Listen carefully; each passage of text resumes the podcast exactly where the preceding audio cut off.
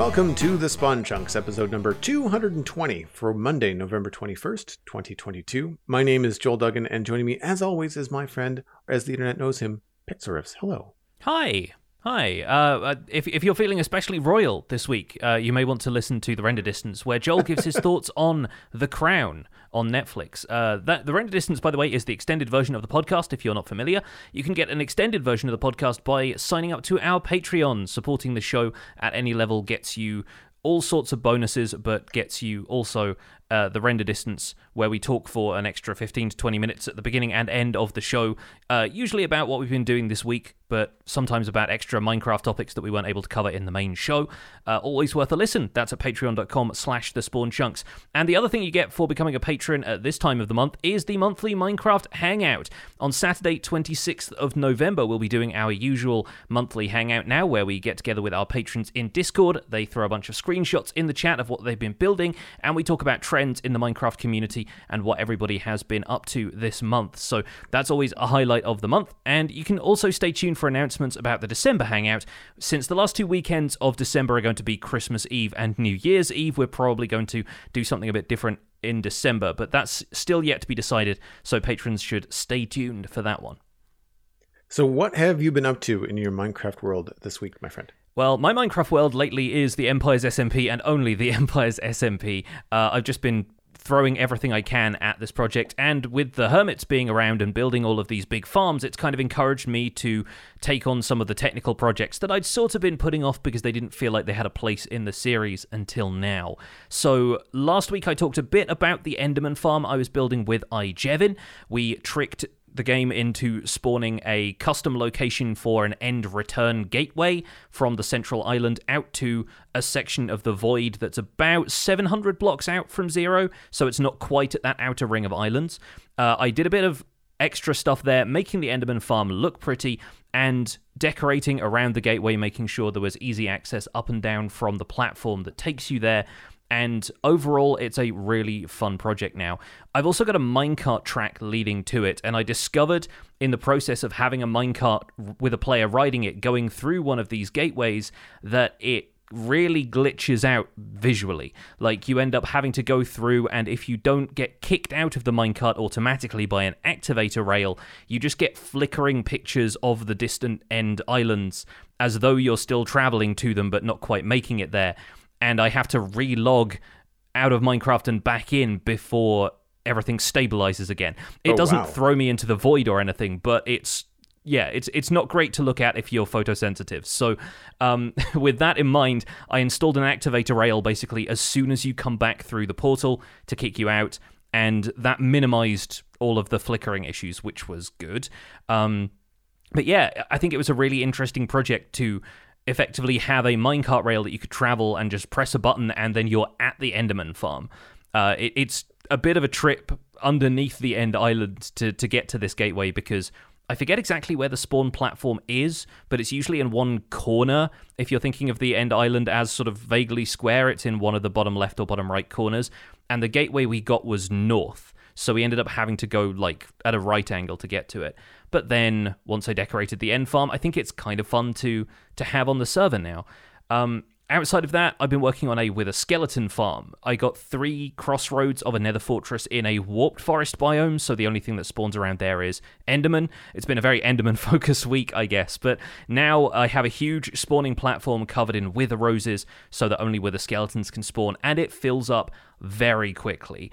Um, the next stage is getting them all congregating in one place automatically, luring them in with piglins, and then probably pushing them around using pistons to get them into the same place because I'm grabbing them over such a large area that to collect them all into one spot, the player can, you know, stand at an AFK uh, or uh, babysit the farm but not have to move around too much. It was going to be a bit of a task, but I'm working in a creative world on some of the mechanisms behind that, probably using blue ice to push them around, using blue ice and slime blocks and that kind of thing. So, uh, having a bit of fun with it at least and making it a mechanism that I can ultimately be proud of at the end of the day. Must be a lot of fun to break out from all the creative, you know, world building and and um, architectural and uh, archaeological stuff that you've been working on the server, and then move into like this very technical, more free form. Uh, like I'm looking at the Enderman farm in particular, and, and seeing like the concentric rings and like a gradient, and just it it has an energy to it. Like it looks very sci-fi and just kind of like that kind of thing that you get to do with Minecraft, and especially I find in the Void where you're just kind of like I just want shapes. I just Yeah. want to cool make some cool concentric shapes, repeat a pattern, add some fun color that I normally wouldn't be able to do, and and just call it a day, and and then still have it be like an effective effective farm. But there there's something to be said for like they all seem to have you know farms in general have to have either boxes or platforms. There's a lot of straight edges a lot of straight lines because that's how they are th- as efficient as you can make them be. But ultimately they kind of look boring or they look the same as everybody else's because especially if you're following like a, a farm design um, or a known mechanic that works then there's really only kind of one way to make them. Um, so to make them unique in a way is is really really cool. And i love what you did with the gradient. It looks like you got mud bricks and acacia and I, I want to say the new mangrove wood is in there too It's it's six wood types. It's crimson, mangrove, Oh. acacia, jungle, oak, uh, birch, and then it's sandstone and uh, smooth sandstone, smooth quartz. And then Okay. the the bottom uh, section of it around the base of the farm also has to have a layer of white carpet, and that I find is the major restriction when it comes to this stuff. I was imagining that from this portal we could build like a slope, like almost like a path that leads down and have a bit of almost custom landscaping out there, so it felt more like a floating island. But I quickly realized that wasn't going to be very viable because Endermen were going to either hmm. spawn there or teleport to there from the farm.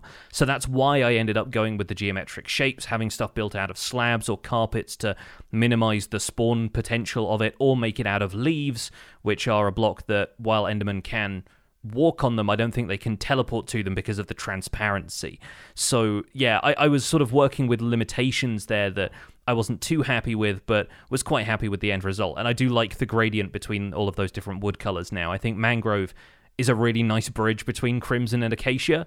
And for stuff like this, it sort of implies almost like a Tesla coil kind of thing, or like a, a, a heat mm-hmm. coil almost. And it's like the levels of, of heat that it gives off gives it a more industrial feel, even though the thing it's surrounding is really just a stone platform. Yeah, no, that it, that makes a lot of sense. And I think I ran into the same thing with my Enderman farm, where you like you wanted to make it look cool, but then you realize you got to put hot pink carpet or magenta Yeah. carpet on everything. Yes, yes. And in some way, those look cool in a sci-fi way because if you start putting things on string or if you start uh, um, double stacking carpet, then you've got these very thin pixel wide ledge that looks kind of like impossible even in Minecraft. And so it looks very sci-fi to have like these floating edges and razor sharp lines in some of your farms. But, but yeah, it gets frustrating with your design ideas because like, oh, this is gonna be great, and then you realize, crap, it's not just non-spawnable; it has to be non-teleportation Mhm. you know, um, a bull. I'm not sure if that's the right way to say that, but like you have to block teleports, which is I Yes. think is is tedious in a, an Enderman farm. Yeah, the the uh, the tedious part of the Wither Rose farm was gathering the Wither Roses in the first place. But I want to Oh. obviously like a lot of people have been using farms from ianxofour lately, and I browsed over to YouTube to try and clarify something about what I'd heard people do, which is use snow golems in order to farm Wither Roses because you can just you know craft as as many of them, build as many golems as you want to. And you save time waiting for like chickens to grow up and lay eggs and that kind of stuff. If you want to just spawn a bunch underneath the end return portal so that the wither stays contained. I didn't feel like setting up the Enderman powered Wither Rose farm. And E ianxofour has a really straightforward farm design to build where you craft the snow golem, a dispenser places the pumpkin for you, but then another dispenser immediately shears the pumpkin off. So you get the carved pumpkins returned to you every time, and you're you're doing this with an observer triggering both of the dispensers so that you know everything just runs on a single redstone circuit. All you have to do is place the snow blocks and then they just naturally wander underneath the end portal to get killed by the wither over and over again. You have to pick the drops up manually but you get more than enough snow from that to rebuild the snow golems and you get a stack of wither roses each time if you put a stack of pumpkins in the dispenser. And really the only thing you're fighting at that point is the despawn timer on the items. So that worked tremendously well. I got a, probably a shulker box and a half of of wither roses, and that should be enough to do a couple of spawning platforms in this wither skeleton farm. So I'm most of the way there on that. It's just putting the time in to get the rest of it taken care of. Nice. I I need to check out more from ianxofour because I I'm starting to hear their handle pushed around a lot. Yeah. these farms and they look to be like fairly low labor. Like it's a quick way to kind of get things up and running. Yeah, Minecraft Elegance is, I believe, the series that the this farm Oh. and the copper farm that I built with Azuma come from, and mm-hmm. it really specializes in presenting farms which are very straightforward to build, take a matter of minutes to set up in a lot of cases, and everything is sort of done for you. There are little touches like having barrels to store your equipment in if it's going to generate a lot of resources that you want to hold in your inventory and that kind of stuff. So yeah, a lot of thought has gone into that and it seems like a refinement of mechanics that the community has you know touched on in the past. Um, Ian seems very good at citing sources, mentioning Nembon for the the drowned farm reinforcement mechanic that led to the the copper farm. So yeah, I think uh, worth checking out if anybody's interested in the more technical side of things and wants to make things easier for them. Right on. Well, I have been moving on into uh, other things now that I have completed the West Inn in uh, the Citadel and uh, working in West Hill. Uh, it's been really fun to kind of get this kind of, um, I guess, progress happening, considering that the last few weeks have been spent on just one mansion build. So while it was four or five streams to finish the inn, that is only like two weeks on the calendar, uh, which I thought was um, pretty fast, all things considered. And uh, so then this past week, or after finishing the inn last weekend, uh, I also moved on into doing the I called the the builds between builds, which was not something that I mentioned. It was a, it was a comment from someone in my in my chat, and I forgot how much I like this part of the build. So after going through and doing like outside details on the inn, like the balconies, adding chairs from the tables and chairs out of pack, putting flower pots on tables, um, getting a lot of stuff going on inside uh, with like um, the pub and just putting like you know we've got the mini block data pack as well. So like barrels that are mini blocks, they look like mini kegs of alcohol, right? So like it beer or wine or spirits or meat or whatever. And so I was really able to kind of like deck out the the area and make it look kind of livable. Not that you're ever going to see it, but I added a cold cellar to it just because there was room for a staircase and it made the alleyway feel smaller. So I added this side stair and it was just, I like putting rooms together that have just random things piled up together, like pumpkins and logs. And I hung some uh, quartz ore uh, from the ceiling to make it look like some meat was being cured in the basement. And Mm-hmm. uh, I like putting different blocks in a surrounding of trapdoors, and it usually has them look like things like spices or salt.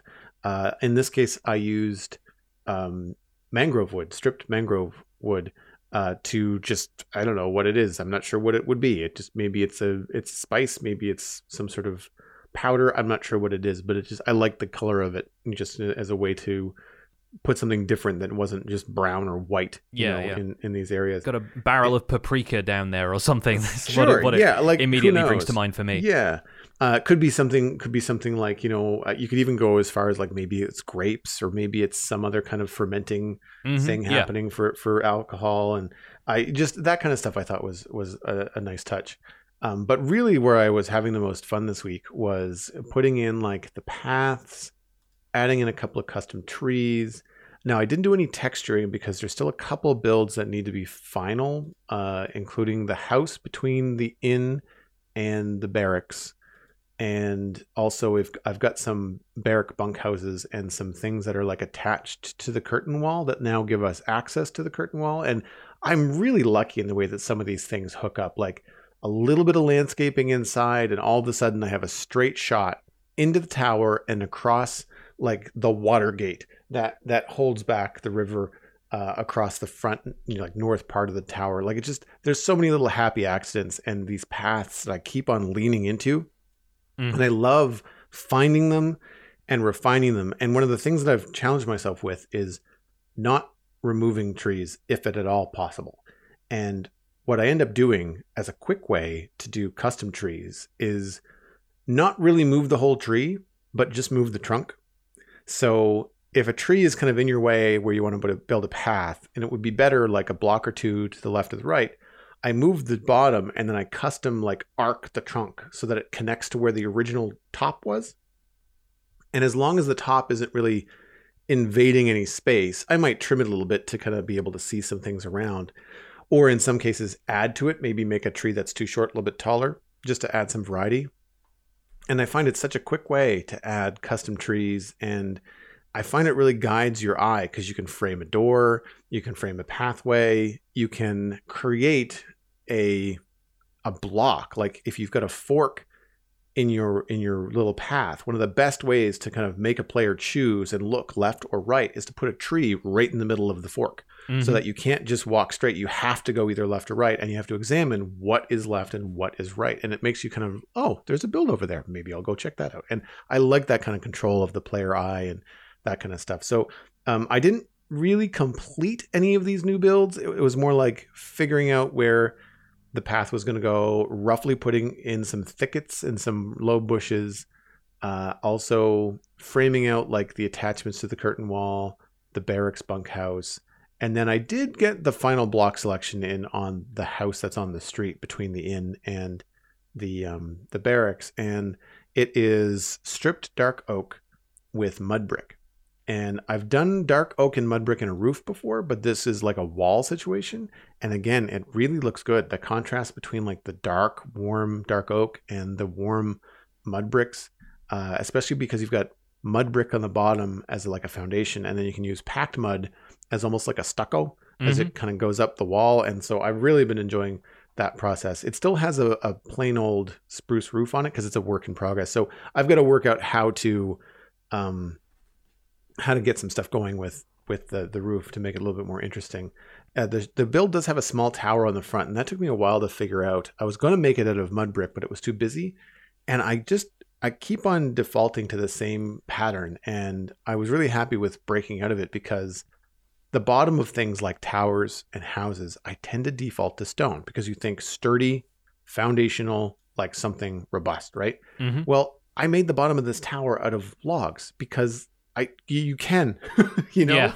and it made such a world of difference because I was so frustrated with like I don't want to make it gray. I've only got two different or three different gray blocks I can even choose from, and they're all medium gray. Everything else was too dark, and so finding that I could use the same logs, or rather, um, dark oak that still had the bark on on the bottom, and then gradually have it strip as it goes up higher like it just made a world of difference in making this feel more like a unique build. And I find one of the challenging parts of making these little in between builds is like you've got a key build like the inn that you really like and you don't want to change. And you've got a key build like the barracks that you don't want to change either. And trying to fit something in that is interesting that doesn't clash with yeah. things to the left and right and across the street is it's starting to get difficult because as I get farther and farther into West Hill, there's less to do. yeah. And there's and there's more stuff around to not clash with, right? So it's it's becoming challenging. I expect you're going to get to a point where you're wandering around and the town is functionally done, but every so often you notice like a, a bare couple of blocks that you're like, oh, I could squeeze a detail in there. I need to get mm-hmm. a detail in this specific spot just to make the street feel like a little bit different to some of the other streets. And then it's just going to become that like rabbit hole of of details. you're going to have to stop yourself from spiraling down and constantly tweaking stuff after a certain point. But great to see those those details coming together. And I notice you've gone to the dark side of using fence gates as branches in trees.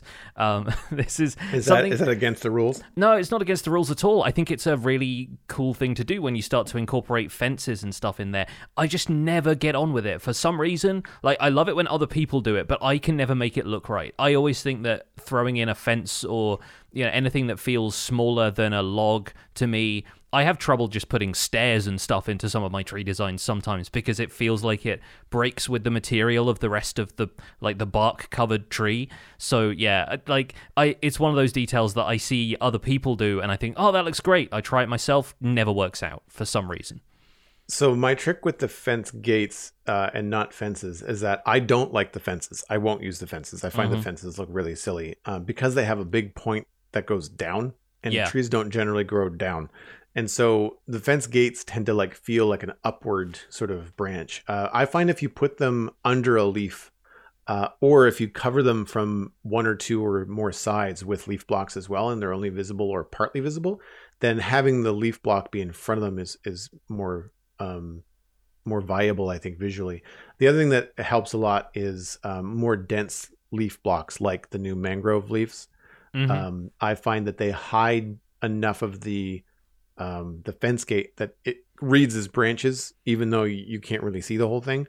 Whereas if you use something like a birch block or birch leaf block, like they're just you can see right through them, and you can go, "Oh, there's a fence gate in the birch tree," you know. Mhm. Um, I also have much more success with dark oak. I don't find I can make using spruce fences in like a an oak tree doesn't seem to fly for me. I think Yeah. it's because the dark oak stuff is so dark you don't see as much of the plank texture in certain things like stairs and and fence gates. So you'll get a, away with a lot more, I think, with um with dark oak. I I stole this idea from. I mean, I've, I'm sure lots of people have seen it done before, but I stole it from watching Scar. I want to say last season was making dark oak like cherry blossom trees with like pink concrete and stuff Mhm. and in the leaves and man it just it really really worked for me and so i thought i'd give it a go and again i find that um it's tougher when you're making smaller trees player scale stuff is always a little bit more challenging so i find one fence gate maybe two will get you along um, i find too that um, mangrove roots can be kind of thrown up in a tree somewhere if you don't want it to be completely green like if you want to have like more of a branchy quality to the upper parts of it you can maybe squeeze in a um a little bit of of mangrove roots just to kind of have that brown at the top that's not a solid block Yeah. because that's yeah. that part that i find with trees is really challenging is that when it goes up as a log in minecraft and just stops. Like it's just the the, the giant meter wide trunk just ends and it doesn't branch off into anything. And i find that sometimes it's a little bit harsh but um, i do find that spruce custom trees are way easier to do than any other custom tree I've ever I've ever tried because they're they're so they're such a simple cylindrical or conical pattern to them. Yeah. you know in terms of like you put the leaves in rings whereas like with a, a deciduous tree like you really have to kind of be more random and it's hard to be random with meter blocks in minecraft I find. Yeah, yeah. Spruce trees and pine trees and those tend to grow in a much more uniform shape generally, Mhm. uh, like a much Yep. more recognizable silhouette than the average oak tree that can kind of grow wherever it wants to. So, yeah, that makes sense. I'm still waiting for Minecraft to make all of this stuff obsolete by actually implementing tree branches in an upcoming uh, Oh. like an update but uh, you know that that'll be the day when all of the builders reconsider all of their life choices when it comes to building trees Moving on into the news, we have a snapshot this week Minecraft Java Edition Snapshot 22W46A. Books in chiseled bookshelves can now be added or removed from any slot by targeting the specific slot. We also have playable mob sounds. The mob sounds were originally announced in a whole separate article last week on Minecraft.net. We'll have that linked in the show notes. When placing a mob head on a note block, that note block will now play one of the ambient sounds of that mob when the note block is played by a player or powered by redstone. This includes new piglin heads, but excludes player heads. The piglin mob head will now uh, be dropped when a piglin is killed by a charged creeper. Placing a piglin head on a note block will play one of the piglin's ambient sounds, and the piglin head will flap its ears when powered by redstone or when worn by a player while walking. Changes in 22W46A. In the nether dimension, Endermen, skeletons, and wither skeletons now only spawn at light level 7 and below instead of 11 and below. This is intended to nerf certain portal based mob farms. Mojang is welcoming feedback on this change. Added new top textures to block of bamboo and block of stripped bamboo, and bamboo plank textures have been tweaked to match the same tiling pattern as other plank variants. Creative inventory changes, including reordering redstone tabs based on feedback and adding rails to the tools and utilities tab next to minecarts. Technical changes in 22W46A. Blocks carried by Enderman now use loot tables to generate drops when killed. Changes to texture loading and stitching. Translation files and pack.mcmeta are now included in non ASCII characters directly, encoded as UTF 8 instead of using escape sequences. And added new telemetry events. Diagnostic tracking is a tool that helps Mojang understand what players like about Minecraft, which allows Mojang to make those things better. Some information tracking is also standard practice on platforms like Xbox. We'll have a link to privacy.microsoft.com in the show notes. There is a new telemetry data collection screen that displays information about the type of data that is sent. Players can set the level of data sent between minimal and all. Required telemetry events include data like game mode, client or server modded status, and game version. Optional telemetry events include data such as frame rates, rendering performance, memory usage, and operating system. The Minecraft.net article linked in our show notes goes into greater detail on telemetry events, as well as texture loading changes and Atlas configuration files. Notable bug fixes in 22W46A high potion effect duration being displayed with asterisks in the timer is misleading. That's been fixed. Enderman holding potted plants do not drop the pot nor the plant upon being killed. Endermen holding cakes with candles do not drop the cake or the candle upon being killed. And the walking animation of frogs and camels doesn't play when they are moving slowly. A full list of bugs fixed in this snapshot is available from the changelog on Minecraft.net. Well, in the broader Minecraft universe, we have a Minecraft Legends dev diary all about PvP. Uh, the Minecraft.net article also links to the YouTube video about that uh, Minecraft Legends: The Chaotic Fun of PvP. That's at YouTube.com/slash/Minecraft as well. Minecraft Legends will have a PvP mode. Well, PvPvP, uh, where the third P I think stands for Piglin, if you count the random piglins you'll encounter on the map. The executive producer Lee Peterson called PvP a remix of the story, allowing you to take what you've learned, the skills that you've learned fighting the piglins, and pit them against other players. It seems like a blue versus orange team format with up to four players on each team, ultimately, a one team versus one team contest. Minecraft Dungeons also has a couple of brief updates. There are new tower rotations. Once again, link to the article on Minecraft.net in our show notes. Starting from this Sunday, November 20th, yesterday, the tower in Minecraft Dungeons is now going to refresh weekly. Uh, to quote the article, there will be fresh loot, improved floor presets, and some challenges and bosses you might remember from DLC missions. The article includes a brief interview with game designers from Double Eleven, Mojang's partner studio on Minecraft Dungeons, where they go over some of the additional biomes and puzzles being introduced to the tower, as well as some of the development philosophy in why they're making some of these changes. So, what do you feel about the dungeons changes? I have not really played much dungeons in, in a long time. Yeah, I haven't either. I'm not really a dungeons player since they they introduced the tower. Really, I just haven't had time to go back to it. It's the kind of game I would love to play casually if I had the time to play more stuff casually, but unfortunately, I don't. The main thing I appreciated reading here is that the tower is being rebalanced for a more manageable and gradual difficulty curve because I played it when it first released and there were a couple of floors in the you know the 30 floor ascent that you make where the difficulty really spiked. And it felt like if you didn't have the right setup to take on a bunch of those armored guards from the Highblock Halls level uh, you were basically done at that point and it was really about finding the exact combination of stuff that would help you against those um, my dungeons gameplay is always a little bit flawed to begin with because I'm used to the melee only style that I adopted for the main campaign.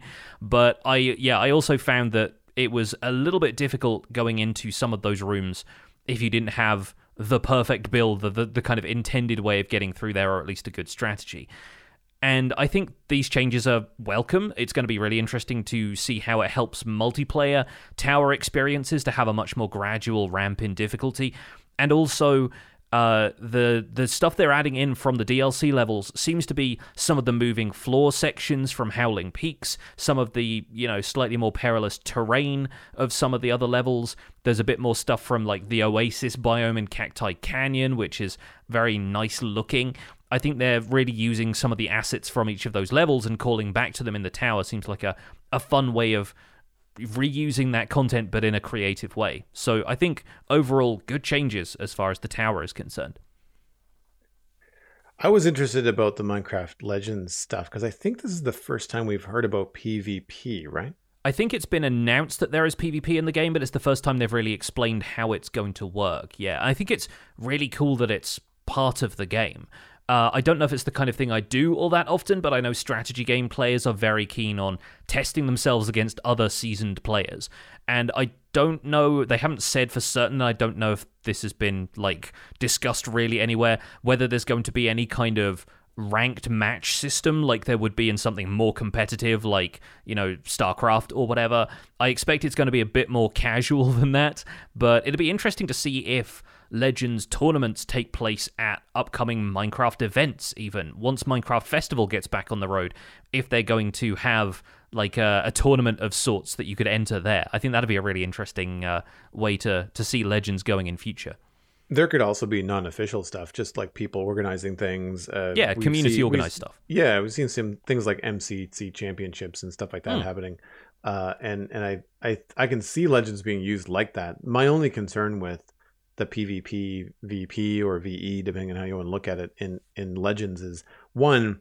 I still, I mean, again, not having hands on, I still have a hard time following what's happening on the screen, and PvP would be one thing, but if you start adding in more things into the mix, I can see it being really difficult trying to figure out which are your your units, and especially if it's teams. Like, I think having more than two players would be interesting. But then, like, are you all together against the piglins? Are you all are you on two teams of two? You know, or is it a, a three or four player free for all where you have to defend yourself against all of the other people that are playing with you?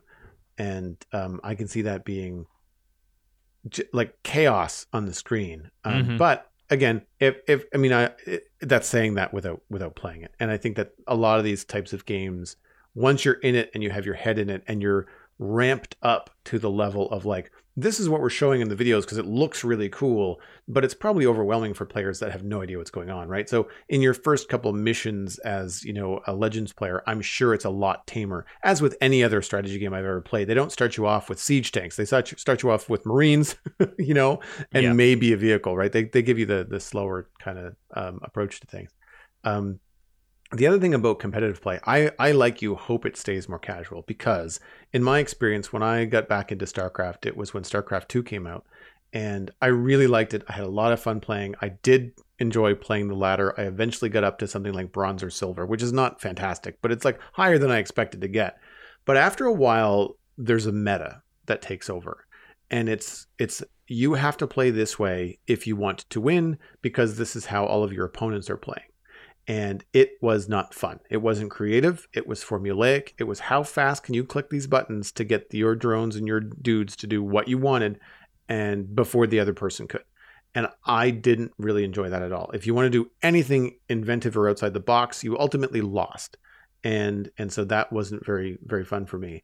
Um, that said, you can put a lot of that on you know game balance and um, something that Minecraft Legends has for it that other RTSs do not at the moment that I know of is the generation of the world map. And Yeah. because that's different every time, that means that the strategy that is quote unquote meta might not be viable, right? It might not work in that particular setup. So that is interesting to me. And so I, I'm not judging, you know, um, the chicken before it's hatched, but there's definitely some concerns I have about any kind of like ladder system. And I don't, the community around Minecraft, it seems to be the vibe that Minecraft seems to be going for lately is more wholesome and more friendly competition. And telling you now, uh, the ladders can get spicy, you know, in, in other games. heated, yeah. And and while there is a new chat reporting tool in in Minecraft, I I don't know how much of that they want to deal with in in Legends if they're going to take it into into something like a ladder system. Yeah, I think they'll probably steer clear of the stuff that makes things very competitive and, and the kind of ranks and whatnot. But yeah, I, I think it's it's really interesting that this is part of the game. Um, I still kind of wish we got some asymmetrical PvP in, in StarCraft fashion with one faction playing as the Piglins, because I think that'd still give us a bit more interest in like, oh, this person's choosing to go with the Piglin side instead of the Overworld side. Maybe that's gonna factor into a strategy somehow. Um, but yeah, I, I think the fact that we still have some AI piglins in play on a PvP map is a really interesting touch. One of the things they mentioned in the video was in playtesting, they had a couple of situations where you'd wait for the piglins to attack your opponent's base and then you'd attack them from the other side. And so there Oh. was an element of strategy dictated by the randomness of how this AI faction behaves. And I think that could be a really interesting side to it. Also, a side that potentially means it's going to be difficult to judge any kind of ranked stuff purely based on skill if they decide to go with that because you have the luck element of the piglins being in there. So I'm curious to see how that goes, and I do hope that the meta doesn't just become wait for the piglins to attack and then attack on two Yeah. fronts. But we, we'll see, right? Um, we still don't have a, a huge amount of knowledge around how this game is going to operate, what the the broader scope of it is. I think really I'm interested in the fact that there can be teams of up to four, and I wonder if there's scope for expanding things into three or four teams in an, a free for all kind of situation. Like if you could split up into four teams of two instead of two teams of four. There's there's potential there. There's a lot of options for them to expand that in future, even if it's not part of the project right now.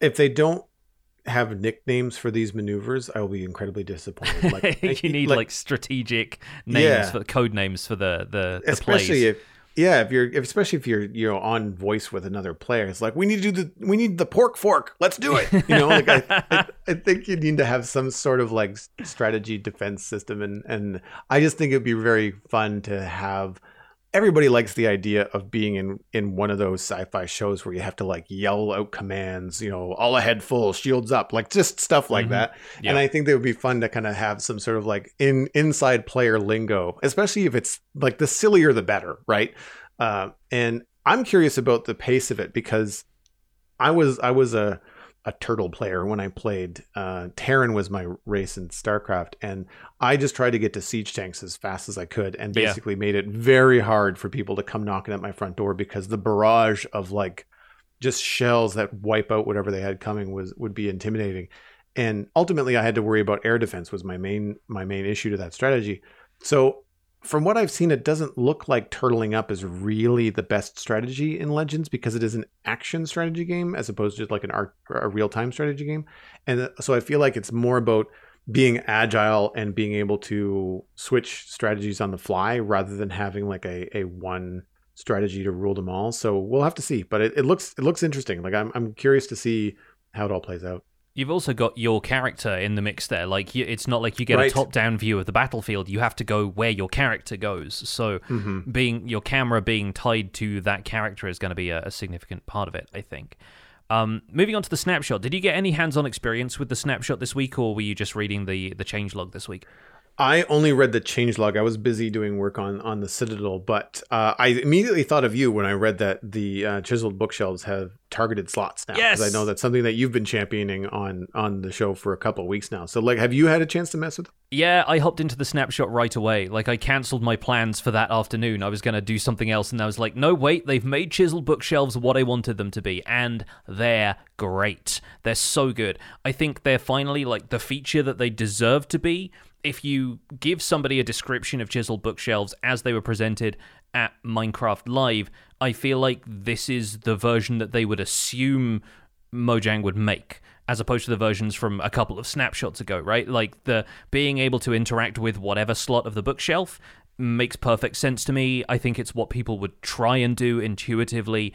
And I think the only compromise now is the inability to place or remove blocks uh, remove books, sorry, from the other faces of the block. So you can't right click on the back of this bookshelf and take stuff out, which I think you could before because you weren't having to look at a specific face of the of the bookshelf. But it's so good that they work this way now because a it makes the redstone functionality worthwhile. It makes it different to it just being a container it also means you don't have to interact with stuff twice in order to get a redstone reaction, and you can choose between redstone reactions between 1 and 6 on your comparator that's measuring this because you can choose which slot to interact with.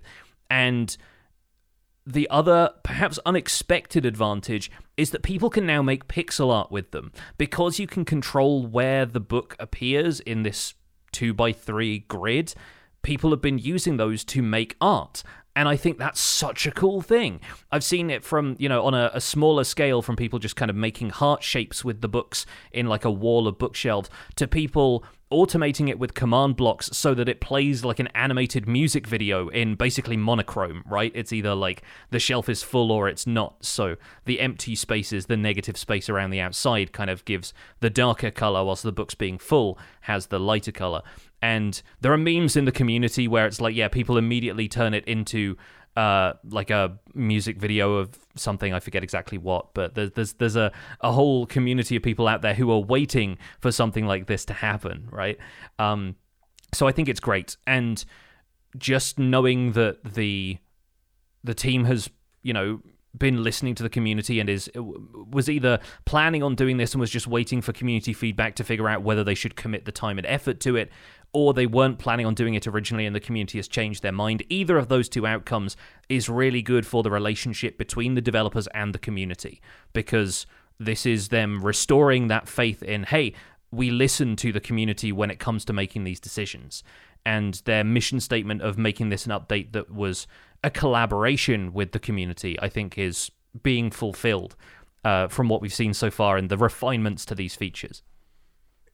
I think it makes a lot of sense in the same way that, that you do. I think that, you know, as described, the way that you interact with it now, um, I, I agree with not being able to put books in the back of it because, like, you can't do that with a real bookshelf. Exactly. Either. Like, you can't force your hand through the wood. it doesn't make any sense, right? So, yeah. So yeah. That, and, and because you're targeting in the same way that you can't place a, a block on the other side of a block do you know mm-hmm. what I mm-hmm. mean? Like you have yeah. to place it on the face that you're looking at. So I think that stays true with what Minecraft mechanics are.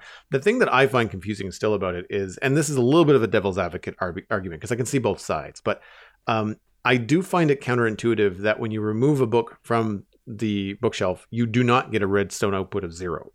Right? Yeah. You still have a redstone output based on whatever that last slot is. So if you have books in slots one, three, and five, and you remove slot three, then the power output is still five. It's still right? three because it, because it's the last no, slot you three. interacted with. Three. Yeah. Yes, that's right. Yeah, so that's right. And then and if you remove books one, three, and five in that order, then the bookshelf is empty, but you still have a power output of five. Yes, and this is what makes it different from any other container. I think the thing right. about that is like you can still do that with a barrel or a chest or you know some other kind of container that you're measuring with a comparator the thing that makes this different is that you can interact with it once and immediately change the redstone signal between 1 and 6 and yeah, it does feel weird that you can't switch it off. You can break and replace an empty chisel bookshelf, and then the machine would switch off. So if you want right. it to start with a signal strength of zero, then you can do that, but you can't have it return to zero afterwards without I don't know, activating a second comparator from the other side or something. Right. But, like with a comparator, could you could you control the zero on the other side by having something next to the comparator for it to compare to the yeah. the power bookshelf yeah, or you, the, the chisel bookshelves? Yeah. You, you could have some other kind of input into the side that would yeah prevent it from activating the comparator unless it reached above a certain signal strength. So right. yeah, the the the cool part about this for me is as somebody who's needed signal strength six for the contraption I made for aging copper, I had to have oh, a bunch wow. of furnaces with um, you know, a certain amount of items in like uh, five sticks in the fuel slot and a stack of something that wouldn't smelt in the in the input slot so that it had I think 68 69 items or something like that was like the amount that you had to have in there for it to output a, a capacity uh, of of signal strength six. But with chisel bookshelves, I could just make a bunch of those, put a book sh- uh, put a book in slot six, and then take it out again. And the signal strength remains the same.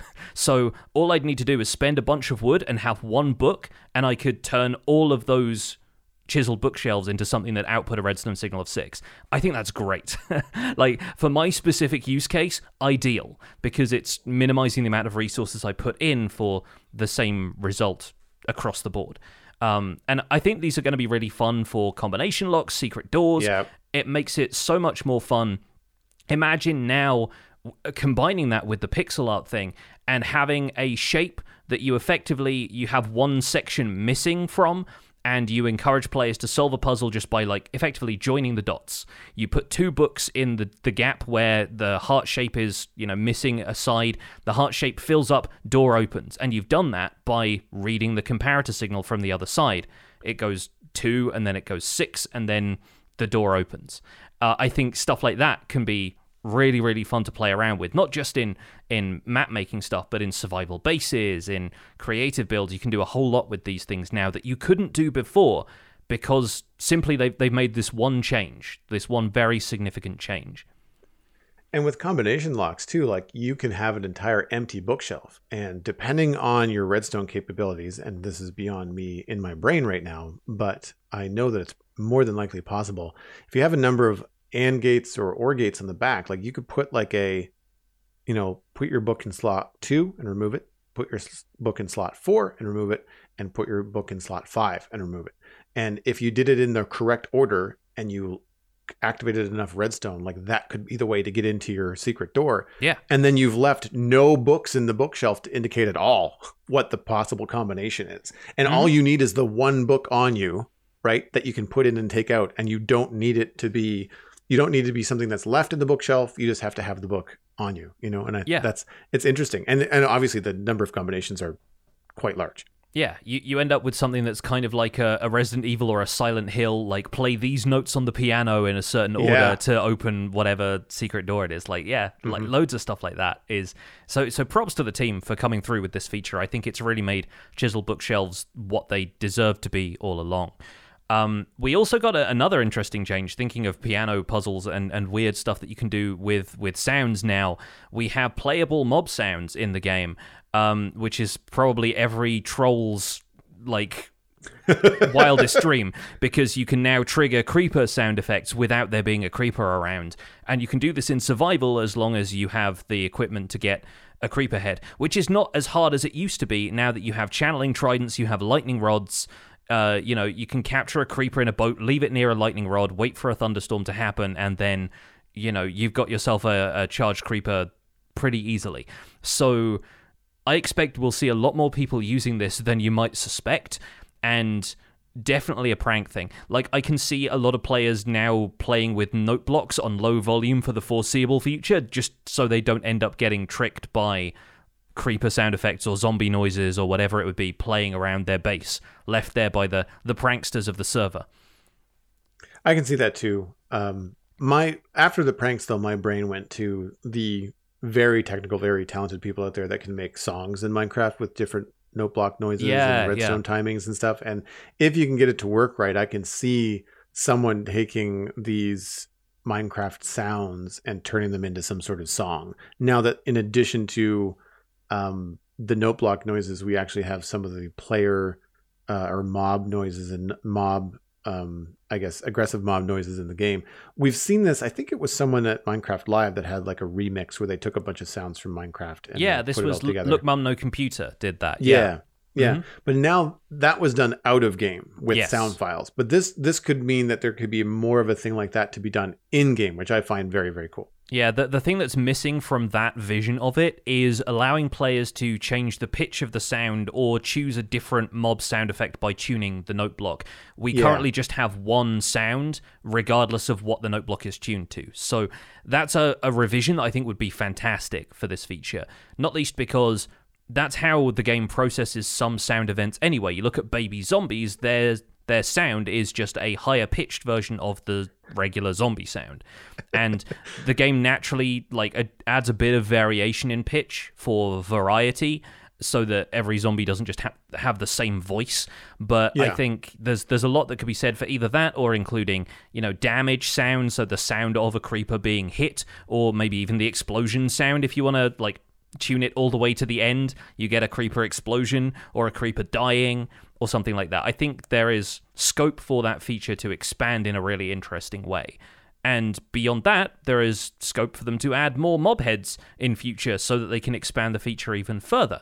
Um, which has led to them adding the Piglin mob head for this update, which I think is a, a really cool addition and it flaps its ears much like the dragon head will flap its jaws when it's powered um, which i found out by accident in my minecraft like history i i put the uh, dragon head on the front of my cabin in dartmouth meadows and i had a redstone lamp with a uh, light sensor on top of the cabin and the the light sensor was powering the block next to it as well as the block under it. Under it, so at nighttime when the sun goes down, the dragon head moves its mouth, and mm-hmm. I didn't know that was a thing. I was like, yeah. "What is going on?" I didn't know that was an actual mechanic in the game. Um, I like the fact that the piglin's ears flap. I think that's kind of funny.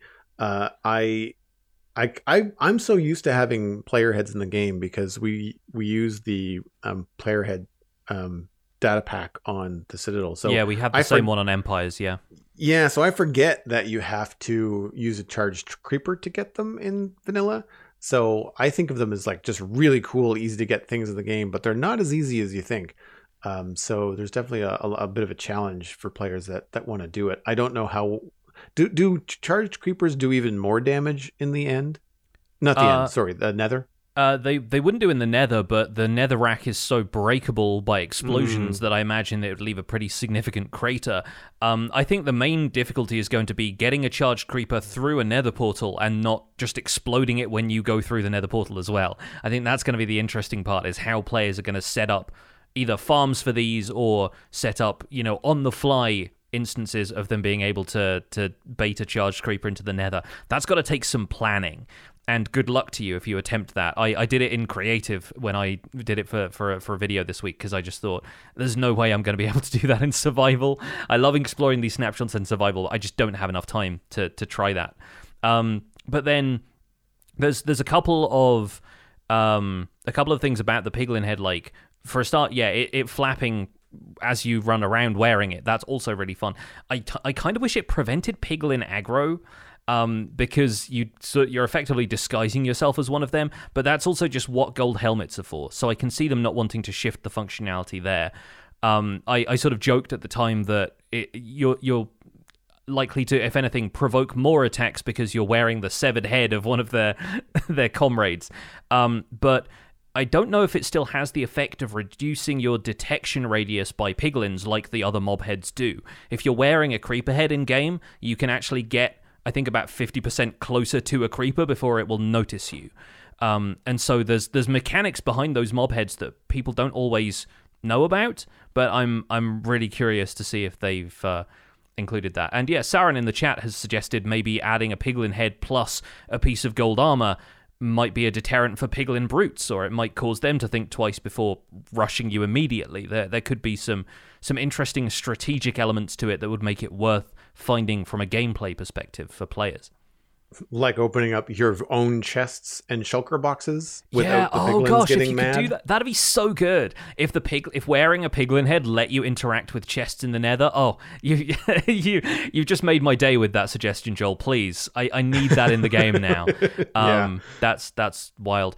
Um, before we move on from the snapshot, the other thing they were asking for feedback about light level changes in the Nether, so I feel like we should touch on that for my money, they seem fine.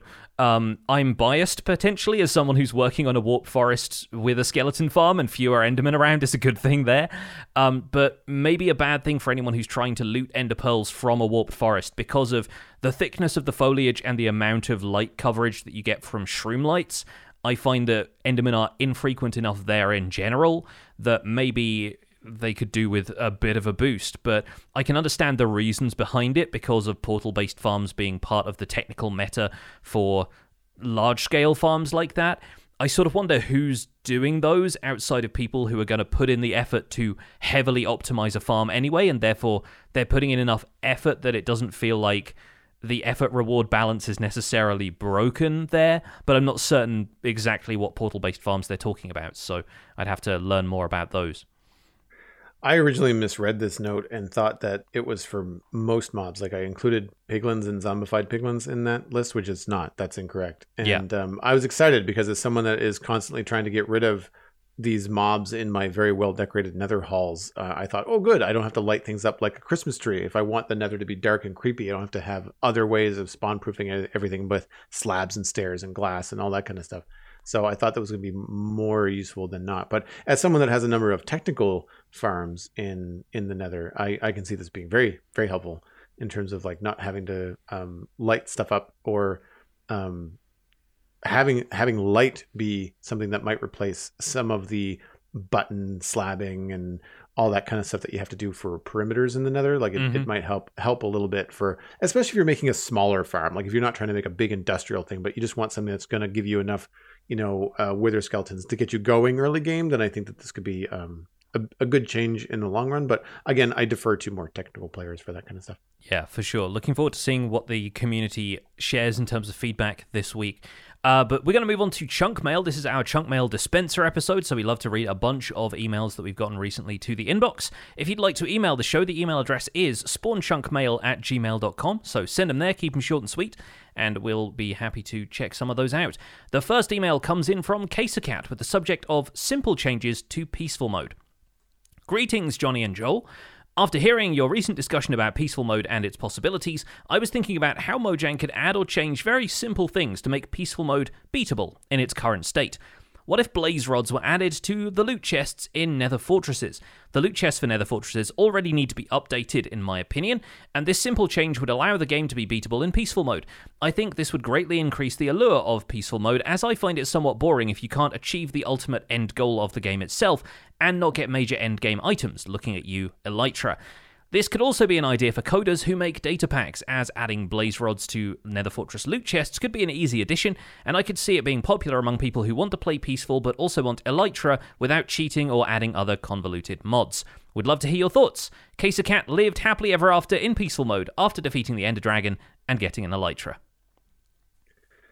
So this is more of a response to like the um, peaceful mode discussion we had in our in our last episode or two. Um, but I am curious because I've never played peaceful mode. Is there even an Ender Dragon in peaceful mode? Like yes. if you get there, there is a there is a dragon. Okay. Yeah. Um, it, it's it doesn't attack you and it's weirdly harder to kill because it doesn't perch on that central bedrock portal right. for any length of time it basically goes it does the the kind of perching behavior and then immediately takes off again so you can't land melee hits very easily um, but the the fight itself is still intact the main problem is getting there in the first place and then after that respawning it because you don't have Eyes of Ender or Ghast tears, so you can't really craft End crystals in that situation either. One gateway to the Outer End Islands might be enough, uh, but yeah, if you're if you're planning on return trips to the end, that's going to take a a lot of exploring. And that to me, I thought was the, the downside to that because I, I kind of thought like I don't really care so much about endgame and beating Minecraft, quote unquote. So uh, just to be able to get to the end, I thought the idea of the loot tables in in the chests in nether fortresses was a great idea because like i don't want to just go fight the dragon. What i want is access to the end islands and if i can make blaze rods and, and ender pearls and eyes of ender and get there that way. And I, I could even be happy with showing up and having all 20 gateways just already there. You know you still have to go out and look for things but at least you can just go and travel and not have to bridge all the way out to the end island. Um, but for me i still miss shulker boxes because you're not going to be able to fight shulkers to get shulker boxes into into uh, peaceful mode. So I I don't know. It's it's a hard kind of like appeal to me. I would be more inclined to play peaceful mode with a couple of data packs that would just allow me to craft that kind of stuff with other means. You know, I, I rather than going through the end and and and that kind of stuff. I think I would go the other way of having like some difficult to craft recipes. I'm checking the Minecraft wiki. Shulkers should spawn in peaceful difficulty.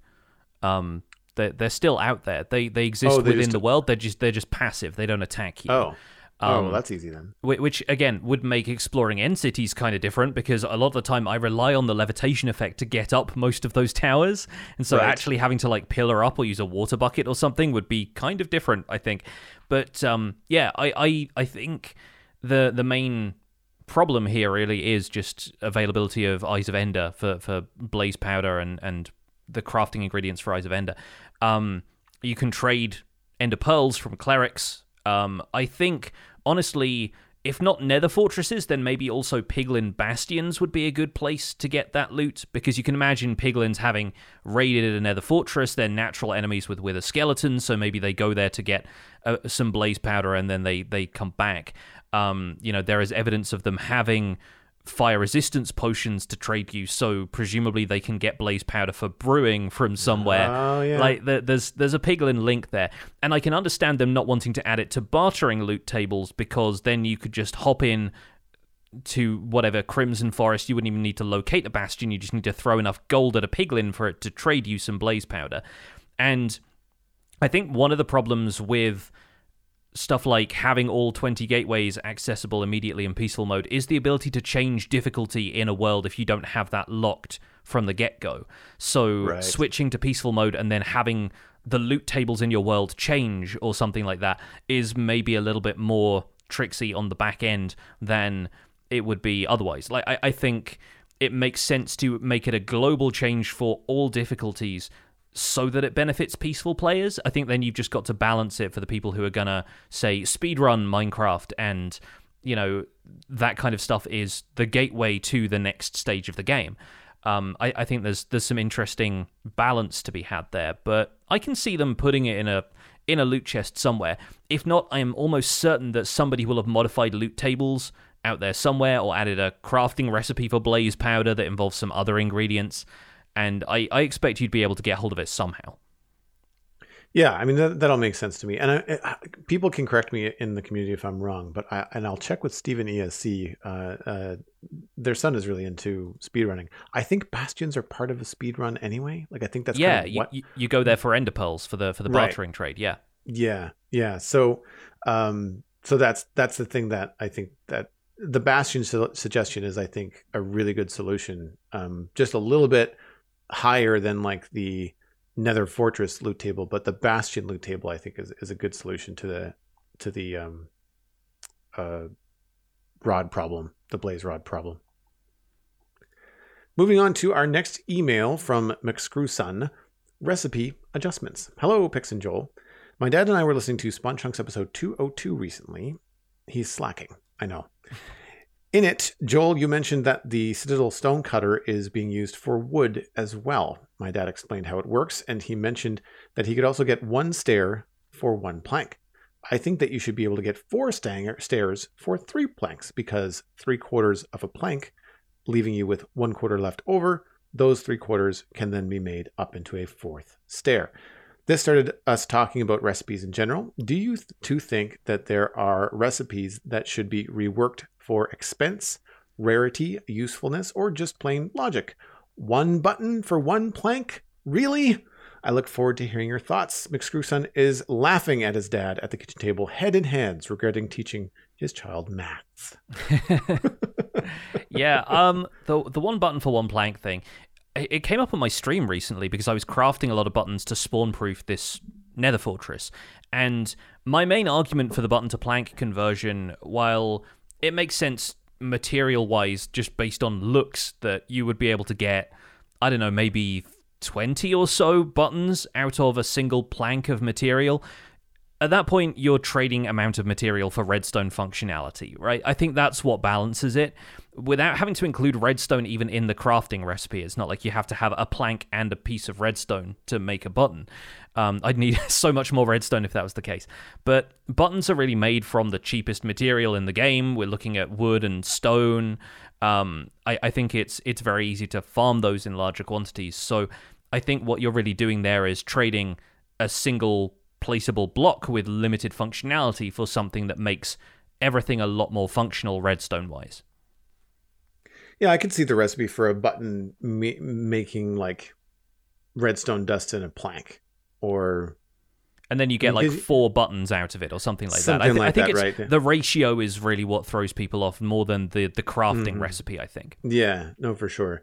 I mean, I agree. I agree. Like that, it feels odd to have one button for a plank. I have a hard time remembering the actual ratios that Vanilla Minecraft gives you because we, in addition to the stonecutter, um, I guess crafting recipes that I've made for all wood in the game, uh, we've also adjusted some of the the the way that you get stuff back. But I did it in a fairly realistic way. I only adjusted things that really felt lopsided. Trapdoors is a really good example of something that I thought was really expensive, and it just really all it is is just look, us looking at the server as a bunch of busy adults and saying like, I really don't want to have to cut down this many trees if I'm going to be yes. going through spruce trapdoors like I go through underpants. Like it's it's just it's just ridiculous. Um, joke people. Um, so it, it I think that by uh, having the adjustments in there, um, I've sort of kind of blinded myself to the way things kind of are in vanilla. But I understand how there is a loss because if you're, I mean, I know Minecraft isn't necessarily realistic, but I think in any carpentry workshop, there's going to be scrap wood on the ground. I don't think that when you go to set to make a set of stairs for a house, you use every last inch of the wood that you've been collecting and there's nothing on the ground, right? Like you have to cut the treads, you have to do the runners, like there's all these different things. So I think that having some waste is is something that makes sense. That's why in our data pack on the Citadel, one plank equals one stair, you lose that quarter. It just goes away. That's the price of reshaping that plank. Um, in the reverse, when you put one plank into um, the stonecutter, you get two slabs because there's no loss. You just cut it in half, right? Yeah. Um, so so that that kind of stuff we've had make sense. I've adjusted things like trapdoors. I think we get four trapdoors per plank or uh or two. I can't remember because I I have it set up so that you can put in planks or logs and get the appropriate amount of stuff. So if you have logs, you get more than if you just put in planks. It's equal in terms of its distribution, but in some ways it's more than than vanilla. Uh, and so I, I find that that it's just been a, a fun way to kind of add more functionality um, and it's faster to craft too and and i think it's one of those things where the logic in game it's it exists for stone right you can do the same things with stone that's part of vanilla and the fact that we don't have a woodcutter um, i think is a bit of a, a bit of a unfortunate kind of like connected logic in the game we're like well i can do this with stone. Why can't i do this you know with with wood? And i think that um, that's where our data pack kind of comes in. Um, as far as other things that we i think are either expensive uh, in the game or I, I kind of lumped in a few things that I th- find are just kind of like a pain in the butt to craft that I think would be kind of cool to have like an alt- alternative way of getting them. They're not expensive, but I find fences and fence gates a pain to just when you want to make a lot of them. Um, it's the kind of thing where like I just kind of end up setting aside some time making stacks and then just like hopefully not needing very many of them for a Mhm. while. Mhm. Um, but I find wool really expensive in terms of its dyeing um, and inconsistent with other dyeing mechanics in the game like terracotta. Now, arguably balanced by the fact that you can dye the source sheep and get like harvest already dyed wool. Um, wool blocks to carpets is an odd sort of cheap way of getting stuff. I find that like two wool blocks in for I think it's three carpets that you get out. I can't remember exactly, but I find that that's a little bit on the on the light side. Um, we have again a universal dyeing data pack on the Citadel that allows us to dye wool and terracotta not only in greater quantities, but you can actually take terracotta that's yellow and turn it into red or turn it into orange. Like you don't have to go from just plain terracotta. You can dye existing. Mhm. Um, I don't remember if we've got wool set up in the same way, whether you can dye green wool to white. I don't, I don't remember. Um, we have a different setup on the server in that we can craft string into wool and we have several spider farms. So we can make wool and really I end up just dyeing the wool because what I end up having a lot of is white wool and then I can just dye it to whatever I need later on. Um, but we did this uh, through crafting dot the destruction and destruction spelt with a seven i zero n at the end dot ca. Uh, it's a really cool GUI website that we've mentioned on the show before. Uh, folks can go there and make their own crafting recipes, and it's really robust. You can change the way that things are smelted, how long it takes for things to be smelted, and what they are smelted. Uh, you can change crafting recipes, all this kind of stuff, and then it outputs the data pack uh, JavaScript that you can then download and install in your world. And that's how I did the um, the stonecutter woodcutter data pack, and how as they release new things like mangrove wood, I can just add that in to the existing data pack and and move forward quite quickly. It's a really really cool website. Yeah. Uh, to briefly wrap this up, my pet peeve is the sandstone crafting recipe. You put four blocks of sand in, you get one block of sandstone out. We know that sand isn't renewable. You're already using it for stuff like concrete, powder, and glass. Sandstone is abundant, but it's kind of difficult to get hold of because you're having to dig underneath the sand to get it, and the sand keeps falling in on you. So I really wish it was possible to put four blocks of sand in and get four blocks of sandstone out. I think that's one of the crafting recipes I would change if I had to. And as somebody who's built with sandstone in the past, yeah, it's it's a real pain to get hold of in larger quantities if you want it for something really big. So that's probably the direction I would take it. Moving on to our third email, this one comes in from Lauren T, the subject being bundles. Hi, Joel and Pixlriffs. I'm a new listener and loving the podcast. Thank you very much. Do you think that bundles could eventually be added into Minecraft? Whenever I start a new world, I always have too little inventory space. It's just because I'm collecting all the different types of plants, saplings, crops, flowers, etc. that you normally would, and only have a couple of these in your inventory. The bundle would be the perfect solution. This would be a perfect stepping stone towards an inventory update. What do you think? Lauren died from trying to cram too many things into her inventory.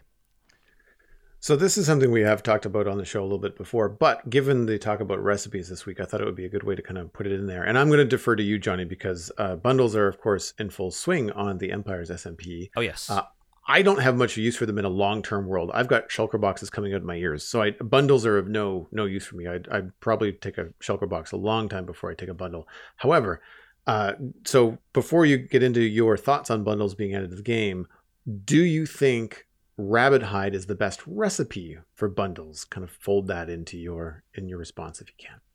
I don't think it's the best recipe for bundles. Empires has bundles using the leather crafting recipe, ah, and okay. I think that's way more convenient. However, rabbit hide needs some uses, I think, for to justify its existence in the game, because otherwise the only thing it does is craft into leather, or you can sell it to leather workers, and then it just turns into emeralds, and there are better trades for emeralds to begin with. I think it's really just like adding something for rabbit hide to do is one of my only reasons for thinking rabbit hide should be part of the bundle crafting recipe if they're implemented in vanilla but it's it's still kind of tenuous to be honest um, I think a lot of people just don't want to kill rabbits, so that's part of the reason they don't interact with bundles very much. Leather crafting recipe from Vanilla Tweaks gets around that for us. I swear by them now, and I use them even in Endgame. Uh, obviously, starting a new world is the focus of Lauren's email, but they are great for items that you're not going to have a stack of that are just taking up space in your inventory. Case in point, building my copper aging machine. I would run into like inventory issues breaking blocks of the floor to replace them all with redstone circuits and I'd have space in my inventory that was taken up by like two redstone torches that I'm not going to place right now. Just bundle those, can pick up an entire stack of stone, and then go and throw that in a chest at the other end of the room so I don't have to make that run back to my storage chests in between those tasks. I can just keep on going. Bundle something else that's just hanging out in my inventory for no reason. I kill a couple of mobs while I'm in there. I've got a bit of rotten flesh, maybe a bit of string. Put those in the bundle, keep on going. No need to throw them on the floor. I can keep them for later. You know, a lot of people are just going to throw that stuff out and let it despawn. Fine. I'm a hoarder. I tend to do stuff that way. but if you look at like later game stuff, what I'm doing right now, I have uh, a wither skeleton farm in progress. I'm getting wither skulls occasionally, but I also need to fill my inventory with wither roses and netherrack so I can lay out the floor of this thing. Every time I get a wither skull, it's valuable enough to me that I don't want to just throw it away, even though I know I'm going to have them in abundance by the end of this project. I tuck them away in the bundle, because I'm only going to get one or two of them from every 20 or so wither skeletons that I kill. It just makes sense to have that around, and it clears it out of the way for you to get to later. I think the key is to use it for some of the other functional stuff as well. Like, you want to be able to carry an ender chest, a crafting table, a stone cutter, some of the stuff that you're using on the fly, basically wherever you go, but that's three slots of your inventory that you don't want to sacrifice. They're all stackable items, you can put them in the bundle. And that's how I tend to use it. It's like having a utility belt at that point. I just pull some of that stuff out every so often and I've come up with really interesting tricks for using it as well. If you're planning on repacking the bundle whilst you've still got your inventory open, you can use the four spaces of your crafting, your 2x2 interface in the inventory, and store items from the bundle if you're trying to get something that's in slot 5. Then all you need to do is bundle those four items back up again once you've got the ender chest that's buried halfway down. If you've got a couple of other ender chests in your inventory and you want to pull them to the top of the bundle, you put them in the bundle and then you take them out because they become the last thing that you put in. They are the first thing that you take out again, and suddenly you've got that third ender chest that's just languishing at the bottom of it. I think there's little use cases like that that make them into a really solid quality of life feature. And the main problem is they're not going to work on mobile because there's no way to hover over things in mobile to see their contents. So that's the whole thing that held up bundles in the first place. I still don't know how I would resolve that issue because I don't know enough about the mobile side of the game or its development. But I would love bundles to be eventually added in, and the fact that they appear as an optional data pack in the current snapshots that we have is enough proof to me that Mojang isn't just considering getting rid of them entirely and scrapping them from the game as a failed experiment. I really hope they persist and that we find a way of getting them into vanilla eventually because having played with them on Empires for a while, I find them not indispensable, but I find them much better for my quality of life than I ever expected to. I will be curious on the blowback if after having these sit in the experimental data pack features on the snapshots for so long that they end up not being put in the game i'm yeah. wondering how that's going to fly so i like you don't know quite how they're going to do it i expect they want to do it but i don't know how they're going to see the final implementation of them um, but I, I feel like they're leaning towards doing it because the longer that they're in the experimental data pack despite the fact that they're very clearly experimental and labeled as such, I think that people are just going to get used to them. Yeah, yeah, I, I would agree with that. It's it's a it's a hope, a continuing hope of mine uh, that they're going to be implemented sooner or later, but we'll we'll just have to wait and see. Our final email comes in from Mitch about music discs. Hi, Joel and Pixlriffs. Would you like more music discs in the game? And if so, more originals or more remixes of old songs? What do you think of a player vote for new discs instead of a mob vote? Mojang could put out samples of three new songs, and people could vote on which one they wanted added to the game. Mitch was murdered by Allays, who didn't like his choice in music. I think those are called vexes, sir. Vexes. Um, DJ DJ Vex. yeah, absolutely. Yeah, write write that one down. Um, interesting concept here. First of all, we don't really have any music discs which are remixes of old songs, do we? Like that that idea came out of the blue in this email and kind of threw me for a loop because I know a lot of C418's themes ended up getting recycled and used in different ways in some of the if not the music discs then the the overall soundtrack. The kind of da da da da like theme for Minecraft got reused in a couple of different tracks. But I don't recall any of the music discs being what I would call a remix of any of the others. So that's a cool idea in itself. I think it might have been Mitch's way of suggesting, you know, some new tracks without having new music production happen all the time, like having it be not something as labor intensive for for Mojang. Yeah, um, but I like yeah. the idea too, especially if you've got something that's a more of a somber piece and people like it, but then maybe in their mood they're in the mood for something more upbeat. So you could have the remix of something more somber being like you know sixty beats per minute or something that's a little bit more you know, uh, more energetic. So, some uh, kind so, of uh, electro swing remix of Stal or something. That would be yeah, complete with the flute solo. Yeah, that could be that could be pretty fun. I, I like the idea. Uh, I think that more music in the game would be good. I, I think that more uh, player controlled stuff would be good. I think that it adds more kind of interaction. But in terms of music discs, because of the way that they're played and how they're interacted with, I feel like adding them as like a player vote might not be like it, it doesn't have the same sort of gravitas that a mob would. Um, it, I can see them adding more original songs to the game uh, in terms of background music, but again, like it's hard to put that on the marketing roster as like cool new feature. You've got a new music disc, and like I can see some players are like, yeah, cool. Like I'm not going to complain about it, but it's not going to get me excited. So I don't know if they'd take it to a, a, player vote necessarily. I could see it maybe happening on like a special anniversary. You know, like the yeah. the 20, 20th anniversary of Minecraft. We're adding new stuff, and we want vote player feedback, uh, vote for new music, that kind of thing. But um, I I think I would be more interested in more note block features because I think that that would in in a way we're getting that with with the snapshot with the the mob heads i think that has more player interaction and more game feature tied to it than than a music disc. Yeah um based on the the functionality music discs have as well like we are close to capacity in terms of the comparator being able to read music discs and the comparator output being different depending on the discs like i think we have if not 15 music discs in the game, then close to that at this point with the addition of we've had Pigstep, we've had Other Side, and now we have music disc five. Is that the one that you, you get from Ancient Cities? I forget. But like the, there's there's a, a bunch of them now, and I'm always in favor of new music.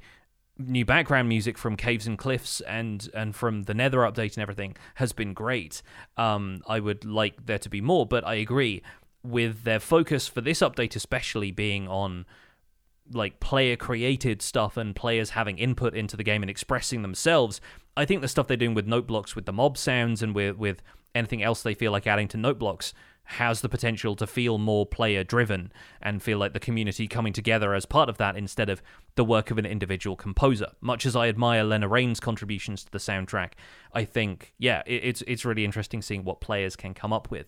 And I don't know if I'd want to replace the mob vote with a music vote because I don't know that there's a, a certain amount of the brainstorming and effort and stuff that must have to go into drafting the mobs, but they're all still just a concept. Whereas, in order to road test the music for us, they'd have to produce a, a minute or so of that music for it to really feel like something we could vote on. So, yeah, I, I, I don't know about the vote idea, but I, I love the idea of there being more music and more ways of expressing ourselves generally.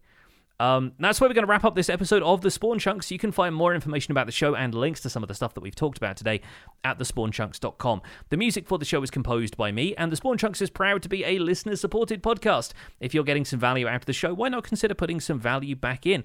You can visit patreon.com slash thespawnchunks to join our community, where pledging at any level will get you an invite to our patrons only Discord chat. You can listen to the show where it's recorded live in Discord every week, and we also have our monthly Minecraft audio hangout coming up this Saturday, so once again, Make sure you tune in for that if you are a patron. Speaking of which, we are currently at 340 patrons, which is up four from last week. So thank you so much to the four of you for hopping on board. And special thanks to our content engineers, Hunter555, Jumbo Sale, and Yitz for your support on this episode. Sharing the podcast with your friends is the easiest way to support the show. You can find us at The Spawn Chunks on Twitter and Instagram. Personal recommendations are by far the best way to share the podcast with a friend. Just tell them about The Spawn Chunks and that they can listen on iTunes, Spotify, Google Podcasts, and even YouTube. Be sure to leave a rating or a review on your favorite platform. You can email the show at spawnchunkmail at gmail.com. Find the RSS feed on thespawnchunks.com, and the patron only RSS feed is on the Patreon page. That's where you can listen to the render distance, the extended version of the podcast. My name is Jonny, but online I go by Pixlriffs. You can find most of what I do at youtube.com slash pixlriffs, where I try to fend off all of these weird hermit people who've showed up on Empires SMP. Uh, I also stream three days a week on Twitch, where I do behind-the-scenes work for my YouTube series, and occasionally make YouTube shorts from time to time. And I'm the voice of the unofficial Hermitcraft recap, which you can find through a quick YouTube search. Aside from that, I'm at Pixlriffs on both Twitter and Instagram. Joel, where can people find you online? Everything I'm doing online, including links to other things that I uh, podcast on, can be found at joelduggan.com. That includes The Citadel Cafe, a sci fi and fantasy podcast that is at thecitadelcafe.com. And of course, links to social media. It's all Joel Duggan. I'm very easy to find. And of course, Joel Duggan on Twitch. Friday, we have been working on the Mandalorian Razor Crest on the Lego Let's Chat. And of course, weekends I've been playing Minecraft and a little bit more during the week as I'm trying to push to get a little bit more done on the Citadel. Thanks for visiting the Spawn Chunks. The world outside is infinite, and you can have as many stairs as you want.